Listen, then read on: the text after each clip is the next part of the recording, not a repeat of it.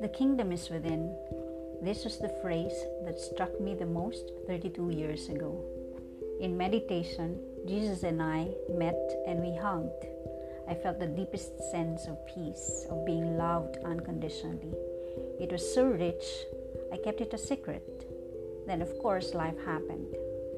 I'm Pilma, now in my midlife. After chasing my dreams, I came back to it and found that it can be experienced in daily life. It is a state of mind, heart, and body. So if you are tired and want rest, come to this podcast. If you have been heartbroken in many ways, come. If you long for a better life, come to this each week.